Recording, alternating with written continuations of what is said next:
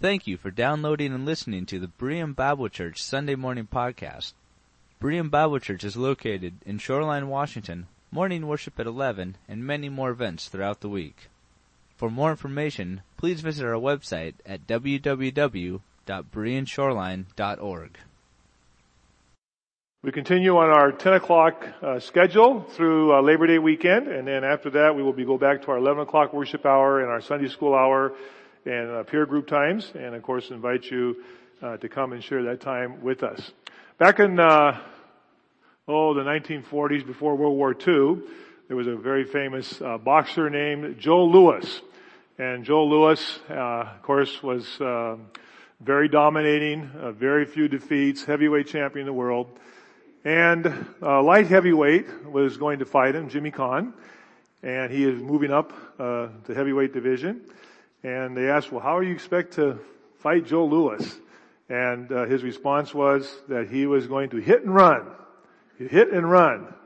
And they asked Joe Louis, "Well, what are you going to do? How, what's your response?"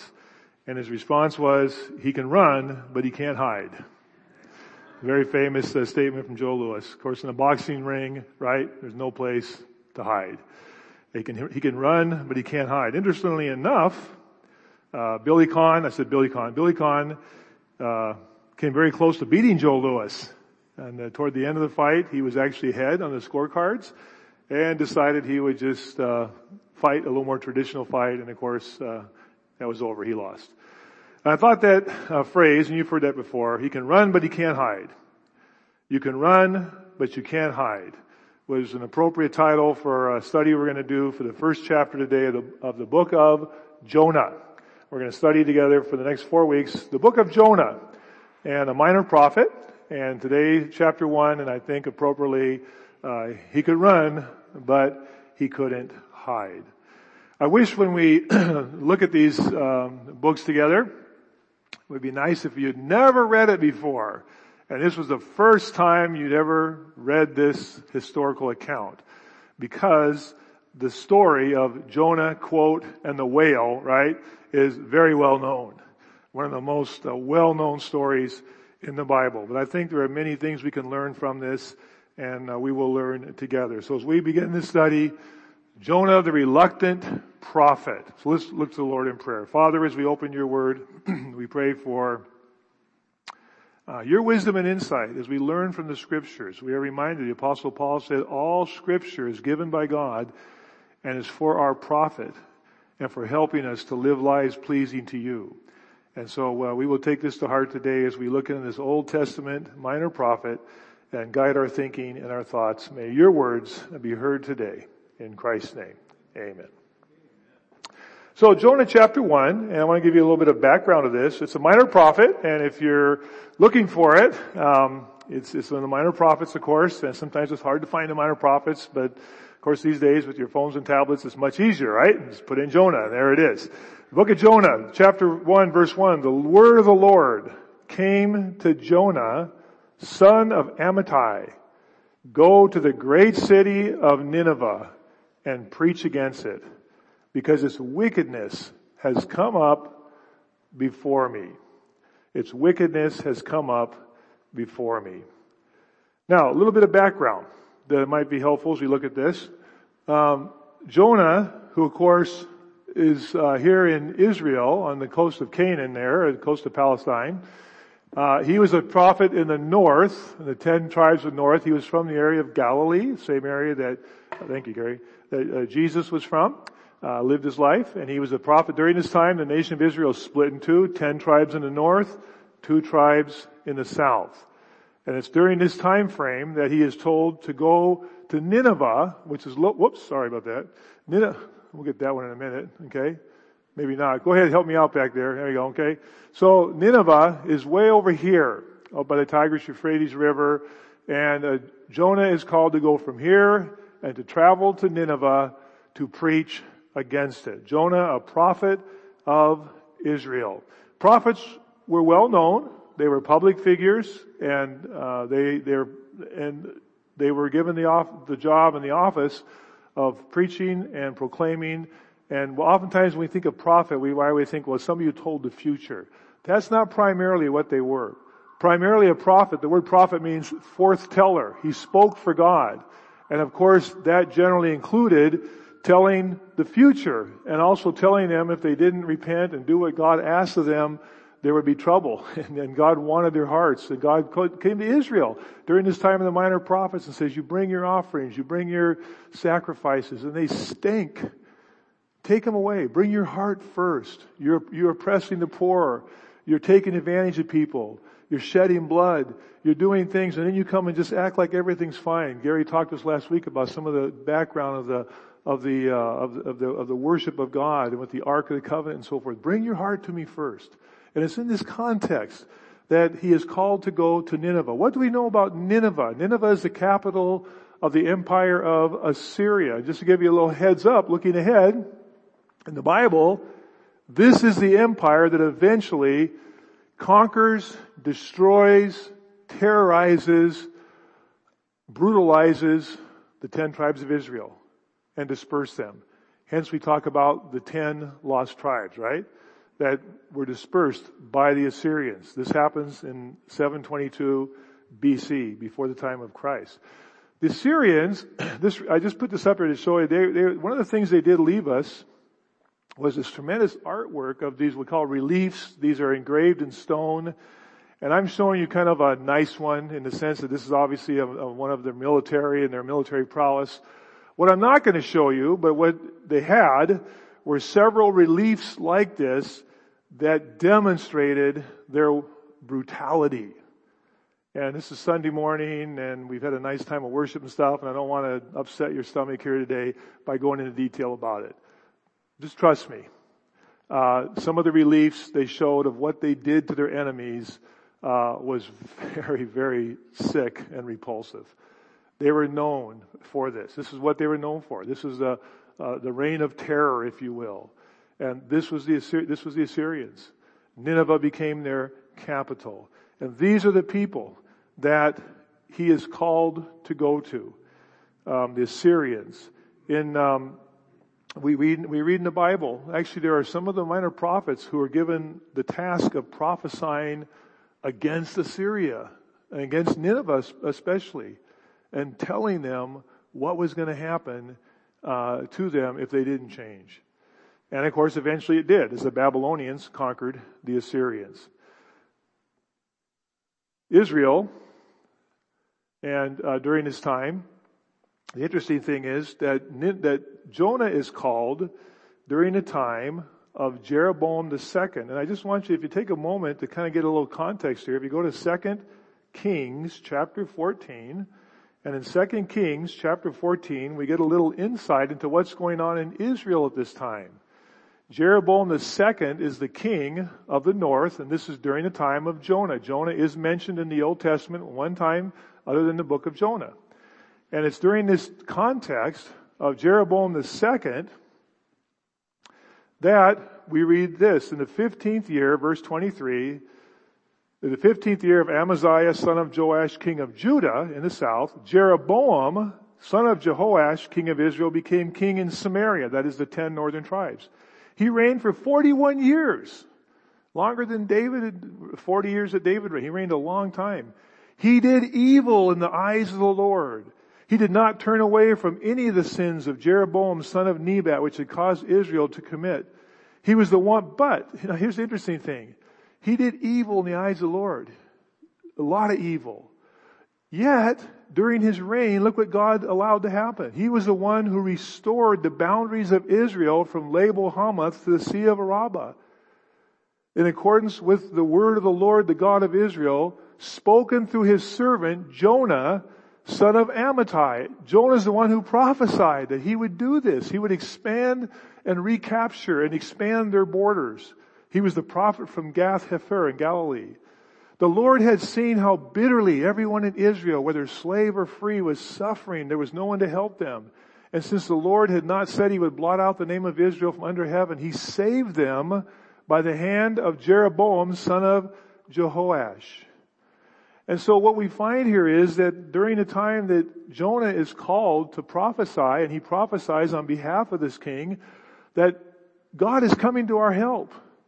He is going to help restore us. And they did. They restored their borders. They expanded their military. They became stronger. And we know historically during this same time, Nineveh, which had loomed as their imminent threat, was sort of on the ropes, if you will. And they were struggling. And so it was during this time when Israel was, was getting stronger and Nineveh was getting weaker, this, this nation that was known for their terror and brutality. It's in this context that God comes to Jonah, son of Amittai, and tells him, go to Nineveh and preach to them. Go to Nineveh and preach to them. So we go back to the book of Jonah. Go to Nineveh and preach against it because its wickedness has come up before me. God says this, this, these people are wicked. They are brutal. They, they are, they are, they are terrorizing. Their wickedness has come up and I want you to go preach against them. And inherent as that is you go preach against them to repent. And we'll see, of course, later on, this is exactly what Jonah knows that God is doing. Go preach against this city. Evil has come up before me. So this is what we know during this time. And this is the context that we're going to read about the book of Jonah. Interestingly enough, of all the prophets in the Bible, Jonah is the only one who flatly refuses to do what he's told. His message is absolutely the shortest. It's one phrase. And he is the most successful of all the prophets. That's Jonah. It's an interesting, fascinating account and much to be learned. So, what happens to Jonah? Well, let's look at what he says here. Verse 3. Jonah ran away from the Lord, headed for Tarshish. He went down to Joppa, where he found a ship bound for that port. And after paying the fare, he went aboard and he sailed for Tarshish to flee from the presence of the Lord. Now I normally, when I'm, when I'm preaching, and we, most of our teaching here, we preach and speak from the NIV, New International Version Translation. There are several good translations that we use and that you use. One of the translations, of course, that we used for years and I grew up with was the King James translation. And uh, one of the things I do like about the King James, in the Old Testament, it's very literal. And sometimes when you're doing your own personal study and, and uh, even devotional reading, it's sometimes good to compare it because the King James is very literal and there's a couple things missed here in the NIV that I want to point out to you that are just sort of nuances. The Lord said to Jonah, get up, rise up, and go to Nineveh. It says that in the Hebrew. Rise up, go to Nineveh. And then it says, Jonah rose up and went to Joppa. You missed that nuance. Rise up and go, and he rose up and he left. Now, Jonah is, uh, this, this, our map again, and a little bit larger context here. Jonah again was called to go to Nineveh. He goes down the coast to Joppa, and from Joppa, he is going to Tarshish, which most Bible historians and Jewish historians in the Old Testament believe is somewhere near Spain. Yeah, okay? So, instead of going, rising up and going to Nineveh, he rises up and he is heading what? I'm glad you think that's funny, but there is a bit of humor in the book of Jonah. He is going to go what? He is going to go as far away as possible from the presence of the Lord. He's going to go as far away as possible. This was the end of the world. I mean, as far as they knew, this, this, you know, the apostle Paul said, I, am desiring to, I, when I, on my way to Spain, I will visit you. He wanted to go to Spain to take the gospel. It was like the end of the world in that sense of what they knew on the, to the west. He rises up and he goes, we believe, to Spain or tries to go to Spain. And incidentally, let me just give you also this little nuance from the Hebrew that technically what it really says in the Hebrew is he, he went down in verse 3, he went down to Joppa, modern day uh, uh, Jaffa, Joppa, south of Tel Aviv, if you were to go there today, about 20 minutes or so. He went down there and it says he found a ship bound for that port. What he actually, what it actually says in the Hebrew, he found a ship coming from Tarshish. The, the ship had just come from Tarshish. And the Jewish Publication Society Bible, in their commentary, suggests what it really maybe want to translate it is, he found the ship that came from Tarshish, so it had to be a large ship, because that's a long way, right? To Spain. This is not a rowboat or a, you know, a canoe. This is a long way. It's a big grain carrying ship, probably. And it actually suggests, they suggest in their commentary in the Jewish Publication Society Bible, that he actually bought the boat, if you will. When it says he paid the fare, he hired the boat. And it's possible what happened is this ship comes from Tarshish and just by his luck he finds this ship from Tarshish and he hires it. And he pays for the boat and the sailors and he hires the boat to take me away back to Tarshish. That's possibly what it really says in the Hebrew. It's very interesting. And I want you to notice especially what it says finally in verse 3. The NIV says to flee from the Lord.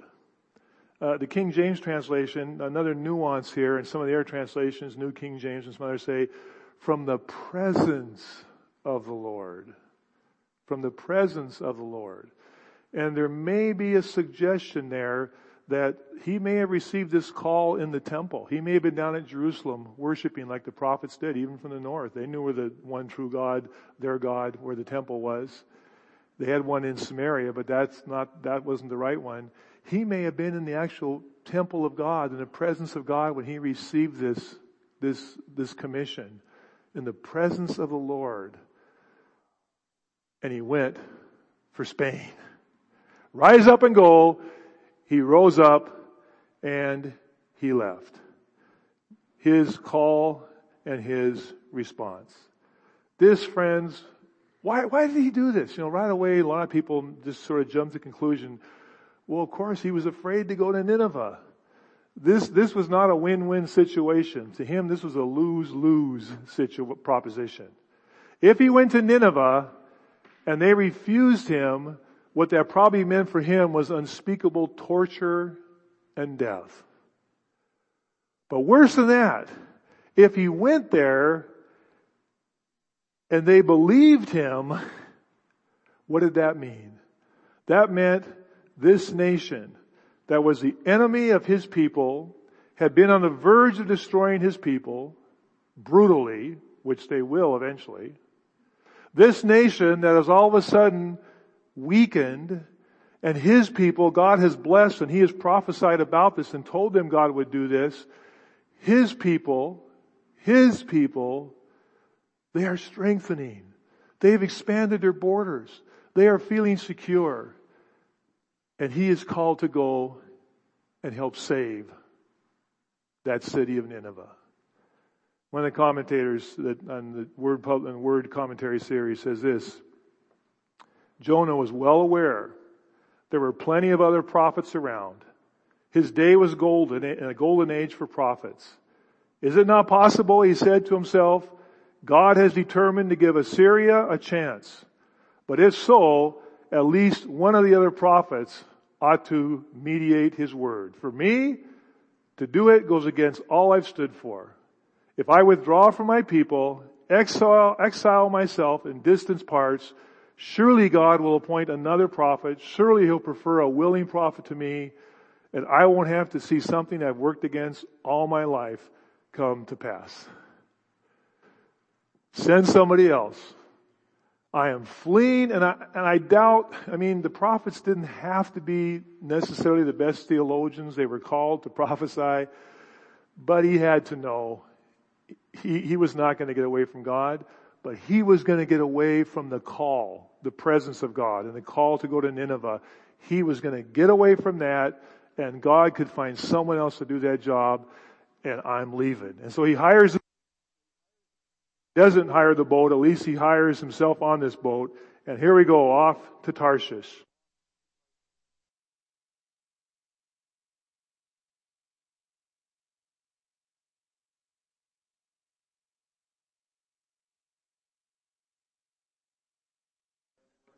That's interesting. Okay, now you can hear me? Alright, okay, we'll make it work here. Alright. Little special effects here for the storm, okay? All right. So he has, so he's on his way. He gets the boat and he's on his way to Spain. We all want to go to Spain, right? He's on his way to Spain. Then the Lord, and I want you to notice it in the, again in the, in the literal, he hurled. It says, this is an active word. It says God hurled. He threw a great storm. He threw a great wind on the sea. God, it, that's what it says. He hurled it.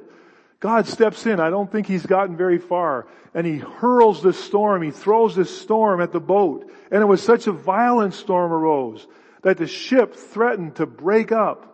All the sailors were afraid and they each cried out to their own God and they threw cargo into the sea to lighten the ship. Now listen, these are seasoned sailors. They are used to storms.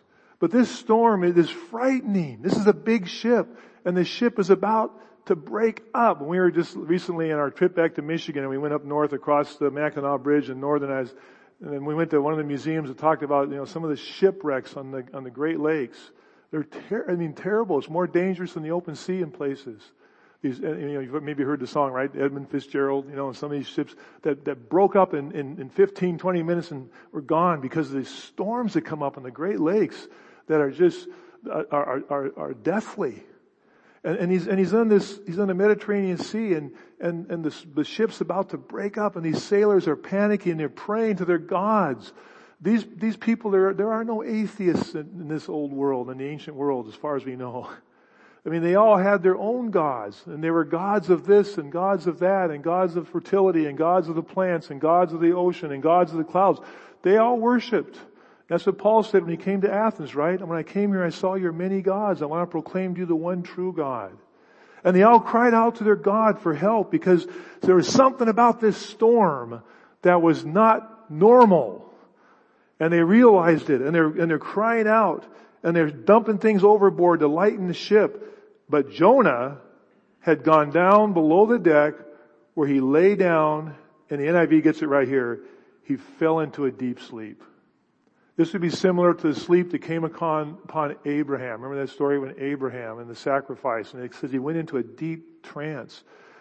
And, and this, it's the word here is not the normal sleep word in the Hebrew. So he went into this sort of a deep trance. Whether it was, whether it was, you know, some have suggested, you know, I mean, the, the depression that he was going through of having to reject this call, that maybe just the depression he was going through just overtook and put him in this deep, deep sleep. Or maybe God put it on him. But you do want to catch this nuance. He goes down to Joppa. He goes down into the boat. And you know how it ends. He goes down into the ocean. this is a downward spiral for sure. But he's down there sleeping. And, the, and they come to him. And they, and they said to him, the captain says to him, Oh sleeper, the King James says, is right. Oh sleeper, what are you, what are you doing? How can you sleep? Get up. Call on your God. Maybe He will take notice of us and we will not perish. And the sailors said to one another, come, let us cast lots to find out who was responsible for this calamity. They knew there was something about this storm that was so different that someone had done something and that God was angry with them. And they cast lots and it fell on Jonah. And so they pepper him with these questions. Uh, uh, uh and, and, and they says, who is responsible for making all this trouble for us? What did you do? Or what do you do? Where do you come from? What is your country? From what people are you? He won the lottery, right? I mean, they cast lots and Jonah wins and they, and they say, okay, it's you and they believe it. What's going on? What have you done? Where are you going? Who's your God? What's happening? Who are your people? And Jonah says, I am a Hebrew. I am a Hebrew. This would be a way to identify him as a Jew to the, to the foreign nations. I am a Hebrew. And I worship the Lord the God of heaven, and I want you to notice how he describes him. And notice the order, how he puts this. What? I worship the God, the God of heaven. He is the God who what? He makes the what? He's the God of the sea and the land. He puts the sea first. And this of course sparked them. The God of the sea, obviously, you've done something to this God. If he's the God of the sea and the God of the land.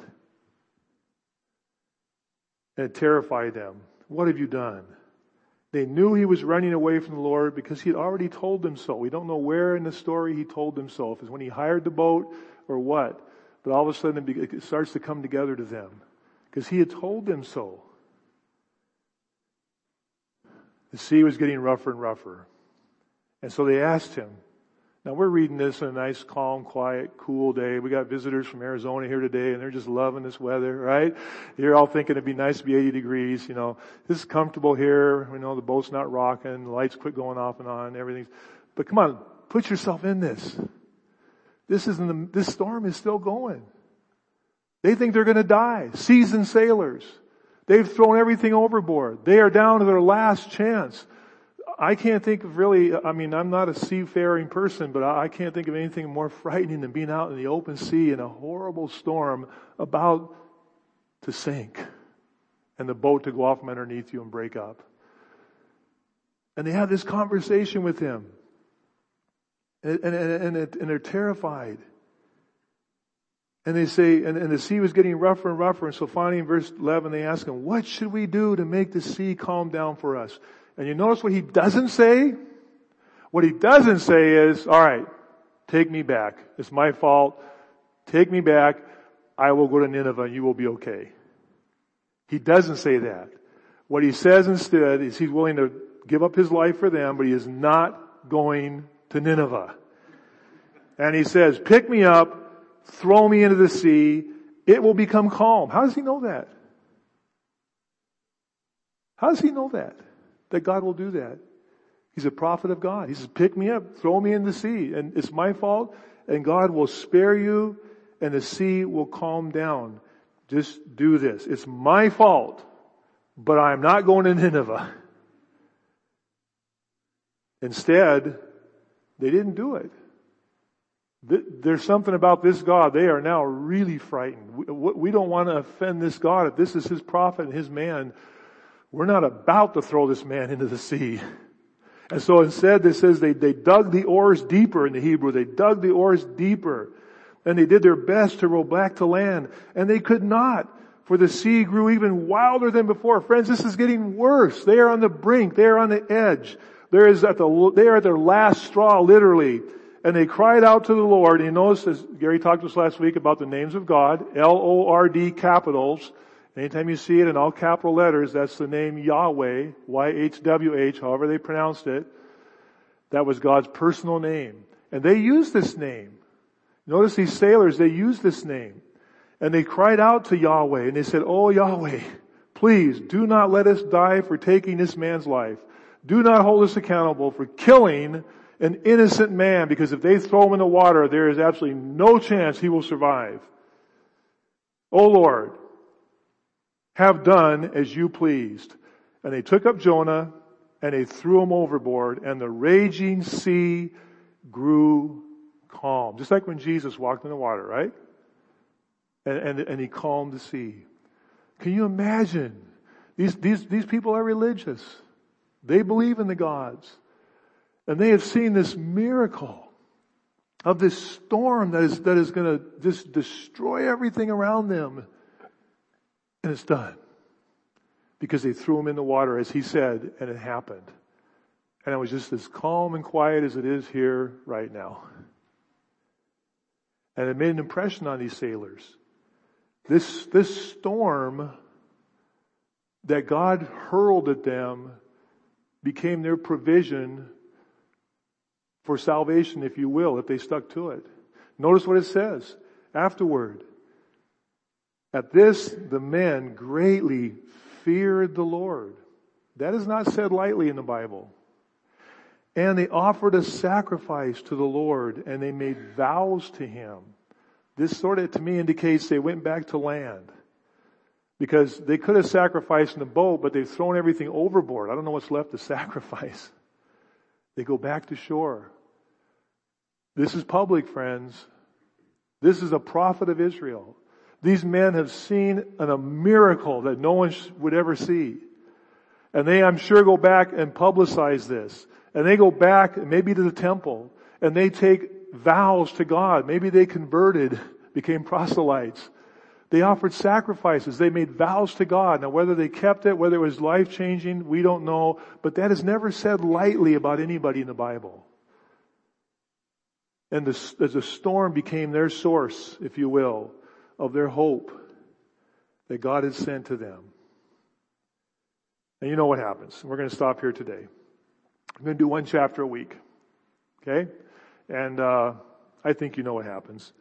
And I know some of you are visiting today. If you can't be here, you can always check out online and, and, uh, if you're not sure what happens, we'll finish the story for you. But look what it says. The Lord, but the Lord provided, He sent a great fish to swallow Jonah. And Jonah was inside the fish three days and three nights. Now I'm sure you've heard before that it's just natural. I mean, it makes great pictures and so on. Jonah and the whale, and you've probably seen the pictures maybe of Jonah being thrown in the sea and the whale waiting there with his mouth open, you know, to swallow Jonah. Whales are not common in the Mediterranean. Whales have very small throats. And it does not say whale. And it, it, it, uses a word that it has to do more in the Hebrew with a very large sea monster fish. In the Mediterranean, there are sharks and dog sharks that are very large and can swallow because they have big throats. They can swallow a man. God didn't even have to create a new fish for this. They could do that. The miracle, the miracle is not that he was swallowed by a large fish. is possible. The miracle is what? That he stayed alive for three days in the fish. That's the miracle. Jonah and the great fish. Probably wouldn't go over so well if we said Jonah and the dog shark, but it may have been that. I was thinking when Rick Landeth, we went fishing one time, Rick, and we were out there fishing for salmon. These guys were so mad they kept catching dogfish. They were just beating on them, remember? They weren't supposed to do that because they kept catching dog shark, dogfish. The end of the story for today. So what do we learn from this? Alright, where do you go home with this today? What do you take home with you from this? Jonah goes down, down, down, a downward spiral, spiral. I am sure, I am absolutely sure from the sailor's perspective, Jonah is dead. Right? I mean, they watched him go into this storm. They watched him disappear. Jonah is dead.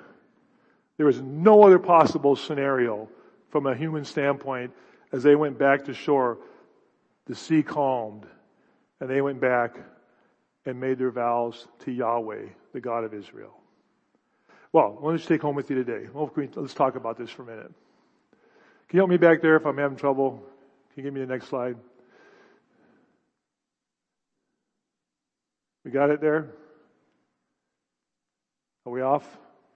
Is our camera gone? Oh, is it behind? Oh, sorry. Well, come on, talk to me. I mean, you know, I'm standing there looking at the screen back there, and now what did I do? I did all of them now. Okay. All right, now we have to go back because you didn't help me. All right, here we go. Lessons from Jonah, chapter one. Lesson one. God's ways are not always our ways. Is that true? God's ways are not, is anybody here dealing with that right now? You wouldn't do it this way. If it was up to you, I wouldn't do it that way. God's ways are not always our ways.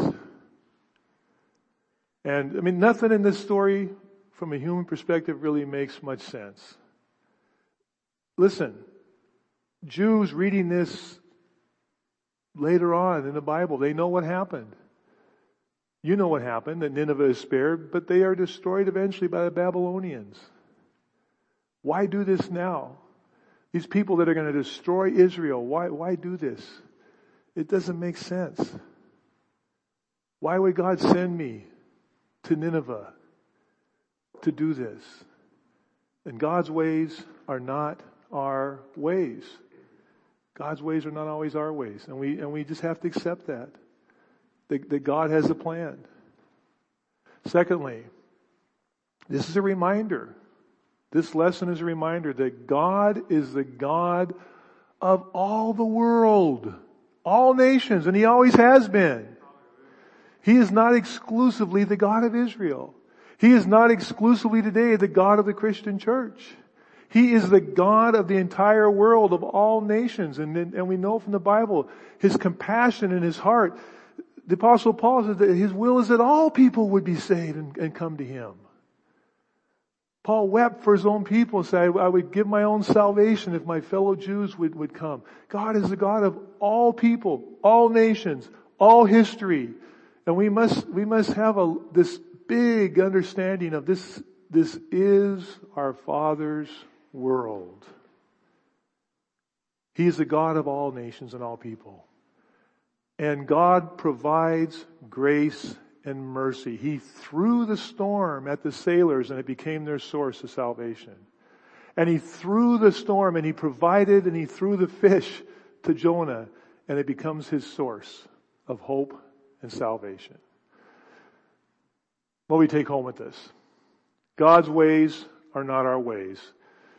Will you accept this? Will you have faith in God? You know, uh, this, as we close, Romans chapter 11, that section, Romans 9 through 11, that is, that is so powerful a passage on, on God's sovereign will. And, and we come to the end of it and Paul breaks out, the apostle Paul in chapter 11 and verse 13, he just, he breaks out in this doxology when he talks about God's plan and God's mercy and what God is doing. Oh, the depths of the riches, of the wisdom and knowledge of God, how unsearchable His judgments and His paths beyond tracing out. Who has known the mind of the Lord? Or who has been His counselor? Who has ever given to God that God should repay Him? For Him, through Him, to Him are all things. To Him be the glory forever. Amen. This is the same book all things work together for good to those who love God, who are called according to his purpose. Will we accept God's plan and see his grace and mercy unfold? Secondly, I want to challenge our hearts today, beginning with me. Who are we willing to pray for? Who are we willing to go to with the message of the grace of God and the mercy of God? He is the God of all peoples. All, would you have gone to Nineveh? Would you go to the nation that's about to destroy and brutalize your people and help them be saved? Who is the person in your mind who is the least likely to ever respond to God's love, grace, and mercy in your world, in your context? In the bigger context, who are the people, the nations of the world that we least expect to see a major revival and an outpouring of response to God's love and mercy? Friends, we need to, we need to think big. Who are we willing to pray for? Who are we willing to go to? Who are we willing to share God's love? And then finally, God's grace and mercy. Have you received God's grace and mercy? He provided a way for the sailors they would have never have had if they had not encountered Jonah. He provided a way for Jonah to become a, a story of his love and mercy and grace. And he's provided salvation and love and mercy for you. Our message as Christians that Jesus Christ went to the cross of Calvary, and we're going to talk about this in a couple of weeks. There's a deep, deep connection between Jonah and Christ. Probably the deepest of the Old Testament connections is Jonah and Christ. And you probably know what I'm talking about. He went to the cross of Calvary and he paid for my sin that I might be forgiven and have eternal life. And it's for the entire world. It's for everybody. Have you received God's mercy and grace? And are you aware as Christian people if you know Christ as Savior, are you daily aware of God's wonderful mercy and grace in your lives? Let's close our service, our final song, Gary. Thank you for leading worship today. And let's lift our voices and praise a wonderful, wonderful God who loves us, who died for us, and offers us hope and salvation. Thank you for coming and sharing our service today. And again, I want to just offer, Kevin, you got a couple minutes? You can stay anybody wants to come down today, if you have a prayer request, something that's on your heart, you'd just like to pray to the pastor, Pastor Kevin, there's a prayer room right back here. We'd be glad to just spend a few minutes with you. If you would like to come and know more about Christ the Savior, if you're still not sure what I'm talking about, that Jesus Christ died on the cross of Calvary, rose from the dead, paid for your sins, and you can receive forgiveness for sins and eternal life through simple faith and respond in faith to His grace and mercy you'd like to come down and talk, pray with somebody, please come anytime and come and, and pray with us. God bless you. Thank you for coming today and join us again if you can next Sunday. Heavenly Father, we thank you for your love and grace and mercy. We thank you that you are God of all the world. You do have the whole world in your hands. And, and what a wonderful, what a wonderful thing to know that we can trust you. And you have our lives, each of us, in your hands. You know how to take care of what belongs to you.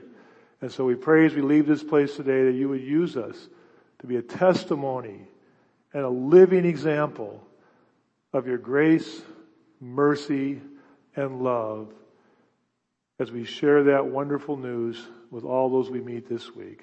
We thank you. We love you. We are blessed to be called by your name.